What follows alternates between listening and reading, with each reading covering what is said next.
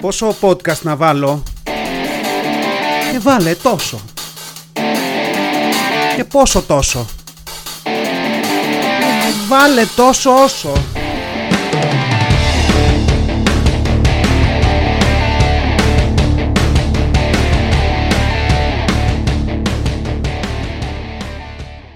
Γεια σας Γήινοι Τόσο όσο podcast επεισόδιο 30.058 από τα στούντιό μας στο Α του Κεντάβρου. Ο γίνος που έκανε αυτό το podcast έχει αντικατασταθεί από ένα AI, αλλά αυτό δεν μειώνει σε τίποτα τη βλακεία που το χαρακτηρίζει. Και ναι, οι ταυριώτες ήταν οι πρώτοι που απίκησαν το Α του Κεντάβρου, όπως ήταν και αναμενόμενο, έτσι. Τα πλάνα μας για αυτό το πράγμα ξεκίνησαν τον Οκτώβριο του 2012, όταν ανακοινώθηκε η ανακάλυψη ενός πλανήτη γύρω από τον Α Κεντάβρου Β, ο οποίος ήταν ο πιο κοντινός εξωηλιακός πλανήτης στη Γη. Και εντάξει, επειδή εμείς τα αυριώτε θέλαμε να κάνουμε τη διαφορά και καθώς το real estate στους κοντινούς πλανήτες είχε πάει στο Θεό, πήγαμε λίγο πιο μακριά. Είπαμε ρε παιδί μου, χέστο το ηλιακό μας σύστημα, πάμε για φούλα αποκέντρωση, όπως το μακρινό 1990 που όποιος δεν είχε λεφτά για σπίτι στην Αθήνα πήγαινε οροπό χαλκούτσι δίλεση. Κάπως έτσι.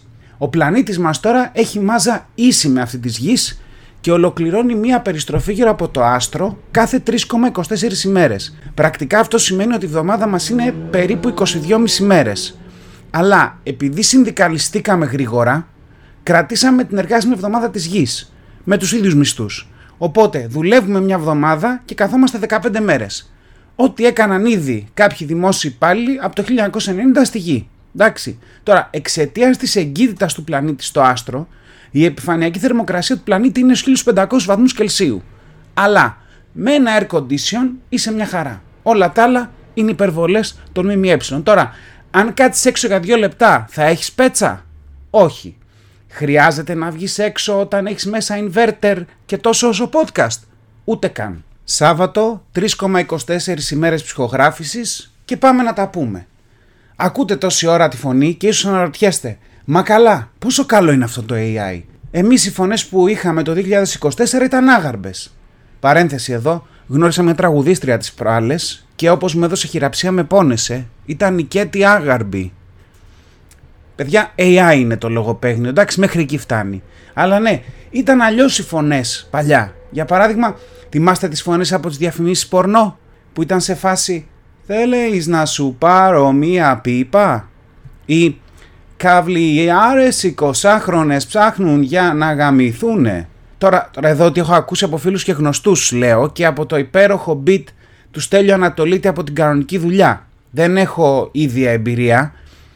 Αρχίδια εμπειρία έχω εδώ που τα λέμε, ένα AI είμαι, αλλά ναι, τι φάση με αυτές τις φωνές; Δεν μπορούσαμε να κάνουμε μια προσπάθεια.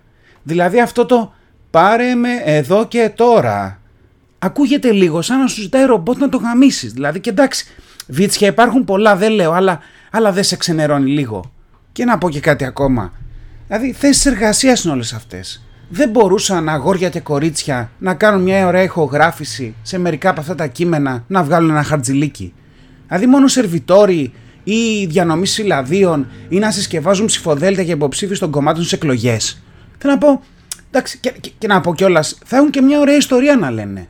Δηλαδή, θα λένε, Θυμάστε τα καυτά αγόρια που έψαχναν να γαμηθούν με άλλα καυτά αγόρια. Ε, εγώ ήμουν αυτός. Ή ξέρω εγώ, θυμάσαι τις λυσάρες φοιτήτριες.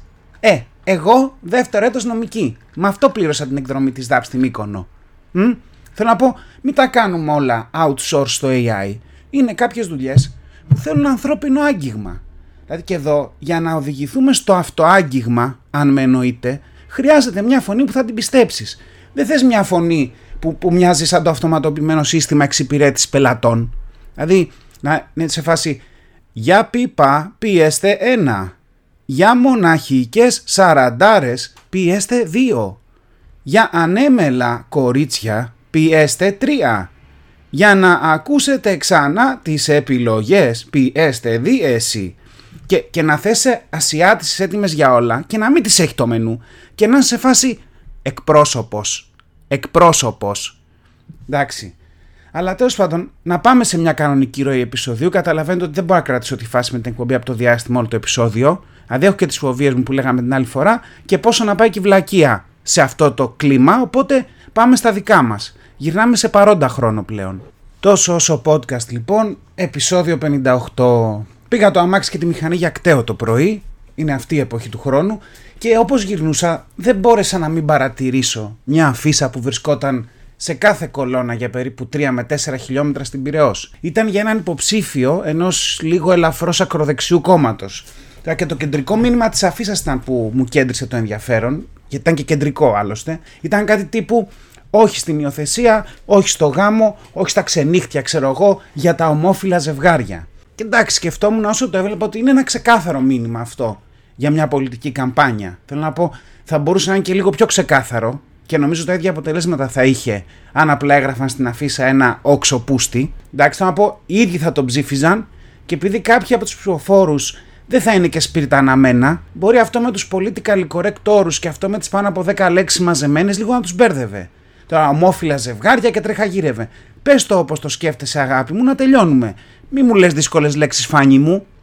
Έτσι, και απ' την άλλη, σκεφτόμουν κιόλας, είναι, είναι ένα ευαίσθητο θέμα όλο αυτό. Να πούμε εδώ ότι οι απόψεις είναι πολλές και πολλές από αυτές είναι τέρμα ηλίθιες. Αλλά υπάρχουν και άνθρωποι που δεν γνωρίζουν και που φοβούνται κλπ. Και, και, και με αυτούς τους ανθρώπους πρέπει να γίνεται ένας διάλογος, γιατί έτσι και μόνο έτσι θα μπορέσει μια κοινωνία να κατανοήσει κάποια πράγματα και να πάει ένα ή περισσότερα βήματα μπροστά. Ή σε ατομικό επίπεδο να μην πάει και πουθενά. Δεν, ε, δεν αναγκάζουμε κανέναν, αλλά τουλάχιστον ακόμα και πουθενά να μην πάει να κατανοήσει κάποια βασικά πράγματα. Γιατί σκέφτομαι όσο αντίθετος και να είσαι με ένα ομόφυλο ζευγάρι να υιοθετήσει ένα παιδί, OK, okay, μπορείς τουλάχιστον να τους αναγνωρίσεις ένα δικαίωμα να συνάψουν γάμο ή ένα σύμφωνο συμβίωσης τέλος πάντων. Και, και είναι και αυτό μια αρχή όπως και να το κάνεις. Αλλά δεν θέλω να μπω σε αυτό καθ' αυτό το πρόβλημα, το ζήτημα μάλλον αυτό. Γιατί, γιατί υπάρχουν πολύ καλύτεροι άνθρωποι να ακούσετε να σας μιλάνε για τέτοια πράγματα. Προφανώς. Εμένα το μυαλό μου λειτουργεί αλλιώς. Στην προηγούμενη σκέψη λοιπόν αναρωτιόμουν αν θα υπήρχε κάποια στιγμή στο παρελθόν μια αντίστοιχη αφίσα ενός υποψηφίου που θα έλεγε για παράδειγμα όχι στην ψήφο, όχι στην αυτοδιάθεση, όχι στην αυτονομία οτιδήποτε των γυναικών. Και θα υπήρχαν πολλοί, φαντάζομαι, που στεναρά θα υπερασπιζόταν την άποψη του στυλ γιατί να κάνουν ό,τι θέλουν οι γυναίκες και γιατί να μην μπορώ να τη δείρω όποτε θέλω. Και άλλα τέτοια ωραία. Δηλαδή θα υπήρχαν. Και τι έγινε όμως τελικά, ό,τι γίνεται με όλα τα σοβαρά κοινωνικά ζητήματα. Κάποια στιγμή, νομοτελειακά, πέθαναν αρκετοί από αυτούς τους κόπανους που έλεγαν αυτές τις παπαριές και έτσι πέρασε μια κοινωνική αλλαγή που με τα σημερινά μυαλά την κοιτάμε πίσω και λέμε Ε, ναι, εντάξει, ήμασταν κόπανοι. Έτσι και, και μετά το πήγαινα πιο πίσω, στις πρώτες οργανωμένες κοινωνίες της ανθρωπότητας. Όλο και κάποιος υποψήφιος θα είπε όχι στην οργανωμένη ζωή, όχι στην οργανωμένη καλλιέργεια της γης. Και θα ήταν υπέρ ας πούμε του να, του να μείνουν οι άνθρωποι σε σπηλιές ή να παίρνουν το δισάκι τους στον νόμο και να τριγυρνάνε σαν ομάδες και τροφοσυλλέκτες και, και να μαζεύουν ρίζες και βολβούς και να τρώνε δηλητηριώδη μανιτάρια που σκότωναν τους μισούς μέχρι να πάρουν χαμπάρι γιατί ο διπλανός τους αφρίζει από το στόμα ας πούμε. Και σκεφτόμουν ότι είναι πάντα έτσι όταν κάποιοι που είναι έτοιμοι για ένα επόμενο βήμα προσπαθούν να πάρουν τους άλλους από το χεράκι και να τους πούνε θέλετε να πάμε λίγο παρακάτω; Και έτσι θα ήταν και στο Μεσαίωνα για παράδειγμα. Θα υπήρχαν κάποιοι που θα έλεγαν θέλετε να οργανωθούμε και να σταματήσουμε να αλληλοσκοτωνόμαστε και να κρεμάμε μάγισσες ή να κάνουμε σταυροφορίες και να πάμε λίγο παρακάτω; Θέλετε ας πούμε να αρχίσουμε να ζωγραφίζουμε κανέναν ωραίο πίνακα να γουστάρουμε και να μαζευόμαστε στα ίδια κάστρα στα οποία τώρα κόβεται χέρια ανθρώπων και να πίνουμε κρασάρες και να κάνουμε όργια και, και ίσως λίγο πιο μετά να εξελίξουμε και τις επιστήμες και να μην πεθαίνουμε κατά εκατοντάδες από το κοινό κρυολόγημα. Θέλετε; Και άλλοι θα ήταν σε φάση, όχι μωρέ, μια χαρά είμαστε. Έχουμε πανούκλα, έχουμε λιμό, είμαστε κομπλέ. Μή, μη, μη, Μήπως ξέρεις ναυτικούς κόμπους, γιατί να θέλω να κάνω μια θηλιά να κρεμάσω μια μάξα και δεν μου κάθεται ο κόμπος. Δηλαδή, κάπως έτσι θα ήταν και τότε. Αυτά σκεφτόμουν με τη μαγική αφίσα του υποψηφίου. Και εντάξει, δεν θέλω να καταλήξω σε κάποιο συμπέρασμα ξαναλέω, ούτε να, ούτε να συζητήσω μάλλον το ζήτημα. Υπάρχουν πολύ καλύτεροι άνθρωποι που το κάνουν αυτό και μπορείτε να τους ακούσετε. Και δεν θέλω να μπλέξω και με όλα αυτά που θα ακολουθήσουν στα σχόλια από κάποιους και όλο αυτό το βρυσίδι. Δεν θα ήθελα, ευχαριστώ πολύ. Θα πάμε σε άλλα, σε άλλα θέματα. Θα πάμε σε κάτι προσωπικό. Θέλω να μοιραστώ μαζί σας ένα παλιό project που λογικά επανεκκινεί. Λογικά. Θέλω να σας πω ξεκινώντας ότι εκτός από το να γράφω ανθρώπους στα παλιά μου τα παπούτσια εδώ και αρκετά χρόνια, αρθρογραφώ κιόλας, γράφω και γενικότερα. Ε, με μεγάλη αποτυχία εδώ και 13 περίπου χρόνια. σε δικά μου κυρίως blog, αλλά και σε ένα-δύο έντυπα και ηλεκτρονικά μέσα που για μικρότερο ή μεγαλύτερο διάστημα έκαναν το λάθος να μου δώσουν ένα βήμα. Ένα μετέωρο βήμα που πολύ σύντομα γινόταν παραπάτημα, σκουντούφλημα και πέσιμο από γκρεμό σε αργή κίνηση. Τώρα, σε όλο αυτό το διάστημα λοιπόν, έγραφα και βιβλία. Τώρα μην φανταστείτε τίποτα δεκάδες βιβλία, όχι. Έχω γράψει ένα βιβλίο στα ελληνικά και επειδή είμαι και για διεθνή καριέρα προφανώς και ένα στα αγγλικά. Γιατί τι νόημα έχει η ζωή αν δεν τη δεις και λίγο J.K. Rowling. Για το αγγλικό βιβλίο δεν θα πω πολλά. Θα πω ότι το έστειλα πριν κάτι μήνες σε καμιά σαρανταριά literary agents στα Λονδίνα και στις Αμερικές και έλαβα literally 40 απορρίψεις. Δηλαδή μπορεί και περισσότερες, γιατί πραγματικά έχασα το μέτρημα. Οπότε μπορεί και να το απέρριψαν άνθρωποι που δεν τους το πρότεινα καν. Είναι πιθανό. Τώρα, το ελληνικό είχε μια παρόμοια τύχη. Δηλαδή, το καλύτερό μου ήταν ένας εκδοτικός που το δέχτηκε στη λογοτεχνική αξιολόγηση, γνωστός εκδοτικός, αλλά στην εμπορική αξιολόγηση μου είπαν κάτι του στυλ. Ξέρετε, δεν είστε γνωστός και είναι ρίσκο να σας εκδώσουμε. Στο οποίο απάντησα, εντάξει, οπότε είπατε να μην με εκδώσετε για να παραμείνω άγνωστος. Λογικό.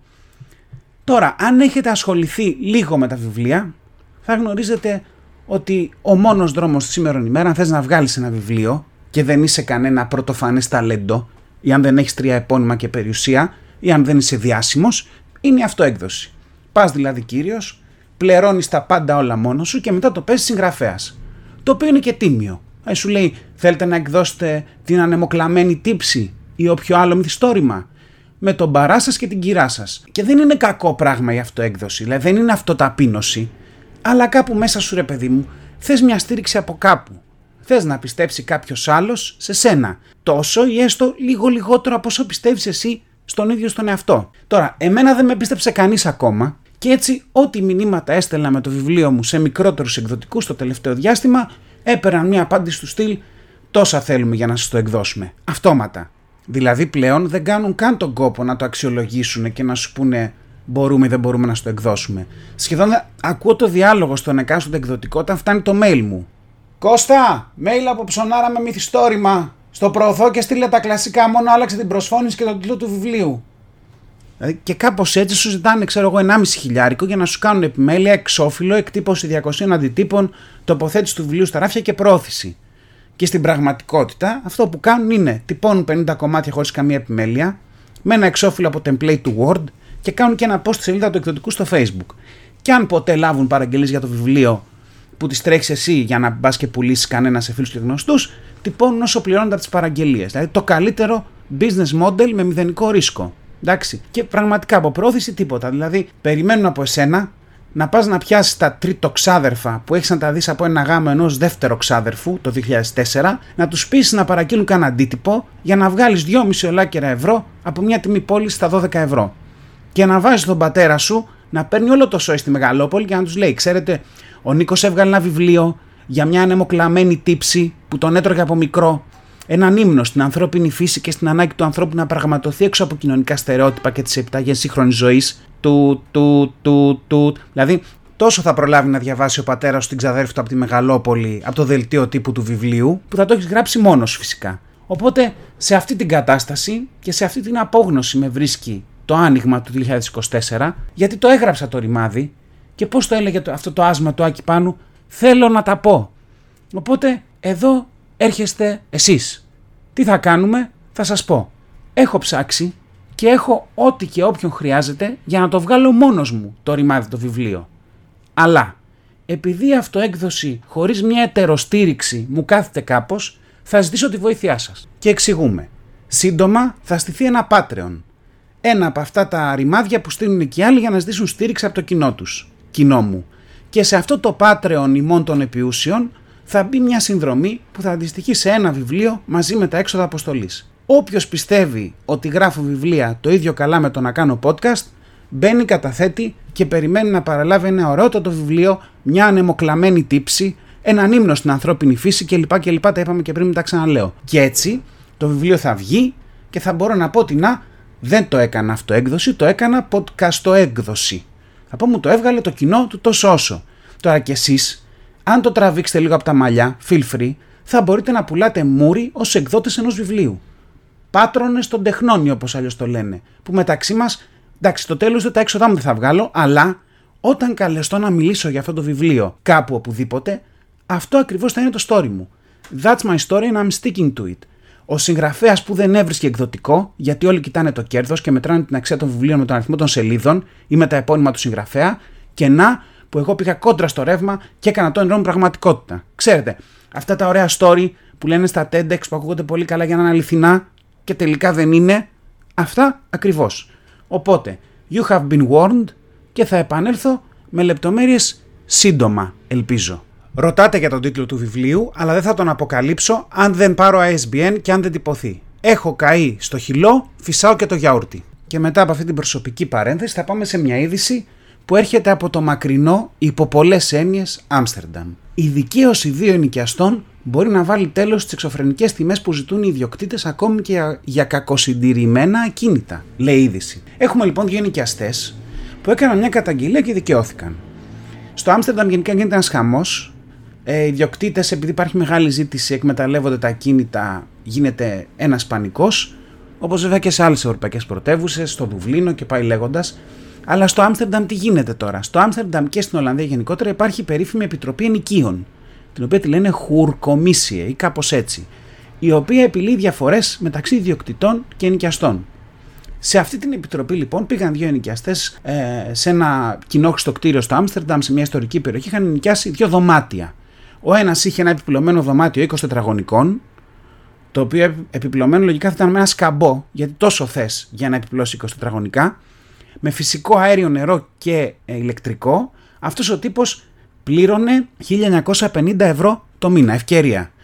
Ο δεύτερος πλήρωνε για ένα αντίστοιχο 1200 ευρώ το μήνα.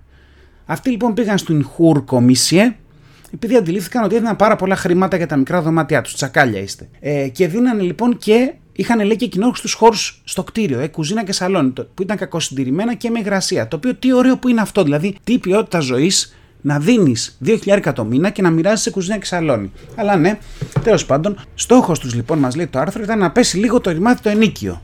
Αλλά το τριμελές όργανο της Επιτροπής προχώρησε σε μια ιστορική απόφαση. Τι έκανε, είπε στον πρώτο ότι μέχρι να σου φτιάξει το σπίτι και τους κοινόχρηστου χώρους θα πληρώνεις 95 ευρώ το μήνα και μετά θα, μπορείς, θα μπορεί να σε χρεώσει μέχρι 476,85 ευρώ το μήνα. Και στον δεύτερο κάτι αντίστοιχο, τον έβαλε 93 ευρώ ενίκιο και αν τα έφτιαχνε όλα κλπ. θα πλήρωνε μέχρι 477 ευρώ το μήνα. Και, και επειδή οι Ολλανδοί όταν είναι να κόψουν κόλους κόβουν κόλους, επειδή κάσαν και στον ιδιοκτήτη πρόστιμο 300 ευρώ στη μία περίπτωση και 700 για τη δεύτερη για όλους τους μήνες που χρέωνε υπερβολικά τους δύο νοικιαστές. Του είπανε θα τα δώσεις και πίσω αυτές τις διαφορές από τα ενίκια που έχεις λάβει. Και θα μου πείτε τι ωραία ιδέα και ποιο όργανο έχουμε στην Ελλάδα που το κάνει αυτό και θα γελάσουν μαζί σας μέχρι και οι Πινέζες από τον πίνακα των κοινοχρήστων. Η μοναδική άλλη περίπτωση ευρωπαϊκής χώρας με αντίστοιχη επιτροπή είναι το Βέλγιο. Εντάξει, καμία άλλη. Το, το εκπληκτικό βέβαια που προκύπτει από το άρθρο για μένα είναι άλλο, ότι οι Ολλανδοί έχουν ρυθμίσει την αγορά των ενοικίων. Δηλαδή, υπάρχουν δύο κατηγορίες ποιότητας στέγασης και έχουν διαφορές στην τιμή. Έρχεται ο Ολλανδό από την Επιτροπή και σου λέει: Για φέρε μου το σπίτι σου να το δω και στο βάζει αυτό σε μια κατηγορία που μπορείς να τον νοικιάσεις. Δεν μπορείς να τα ό,τι θες. Εντάξει, και αν το σκόρ είναι κάτω από ένα επίπεδο, αν δηλαδή δεν είναι και κανένα ιδιαίτερο σπίτι, τα παίρνουν αυτά τα σπίτια και τα βάζουν στο πρόγραμμα κοινωνικής κατοικίας. Έχουν λοιπόν οι Ολλανδοί κοινωνική κατοικία που αφορά, λέει, άτομα που έχουν εισόδημα κάτω από 44.000 ευρώ το χρόνο. Μην κάνετε τα μαθηματικά, θα τα κάνω εγώ. Στην Ολλανδία, αν βγάζεις λιγότερα από 3.669 ευρώ και κάτι ψηλά το μήνα, σου βρίσκουν σπίτι με 808 ευρώ ενίκιο το maximum. Πληρώνεις δηλαδή το 22% του μισθού σου σε ενίκιο, όχι παραπάνω. Μπήκατε στην Aegean και κοιτάτε εισιτήρια για το Άμστερνταμ ή ακόμα; Μ; Και το άρθρο βέβαια κλείνει λέγοντας ότι όλο αυτό δίνει κίνητρα στους ιδιοκτήτες να αναβαθμίσουν τα κινητά τους για να μπουν σε μια καλύτερη κατηγορία και να χρεώνουν παραπάνω και οδηγεί και άλλους που δεν μπορούν να τα αναβαθμίσουν στο να τα πουλήσουν. Τώρα, κοίτα να δεις τι ωραία που λύνονται όλα τα προβλήματα αν έχεις λίγο μυαλό. Και βέβαια, απ' την άλλη, σκέφτομαι ότι με βάση το περιεχόμενο του podcast μέχρι σήμερα, αν είχαμε στην Ελλάδα μια τέτοια επιτροπή, εγώ θα είχα χάσει περίπου 25% του περιεχομένου που έχω ποστάρει για real estate. Οπότε χέστο, μια χαρά είμαστε κι έτσι, Γκαρσονιέρα 30 τετραγωνικά με μούχλα σε ημιυπόγειο για 500 ευρώ; Ναι, δεν πειράζει, υλικό για το podcast. Εντάξει, αυτά και για σήμερα. Τόσο όσο podcast, επεισόδιο 58. Ξεκινήσαμε από το μακρύ μέλλον, Γυρίσαμε πίσω σε άλλες εποχές με μια εκπληκτική αφίσα. Τα είπαμε και για το βιβλίο του αύριο που έρχεται και περάσαμε για λίγο σε μια χώρα που μοιάζει από άλλο πλανήτη. Να είστε καλά, να περνάτε όπως θέλετε, τα λέμε σε μια εβδομάδα. Φιλιά! Ήταν ένα podcast τόσο όσο. Μέχρι να τα ξαναπούμε, να γκρινιάζετε λιγότερο, να γελάτε περισσότερο και να περνάτε όμορφα. Κάπου εδώ είχα βάλει ένα πάρτε φροντίδα εκ του αγγλικού take care και οι φίλοι μου μου είπαν ότι ήταν πολύ cringe και το έβγαλα. Ή μήπως όχι. Φιλιά πολλά!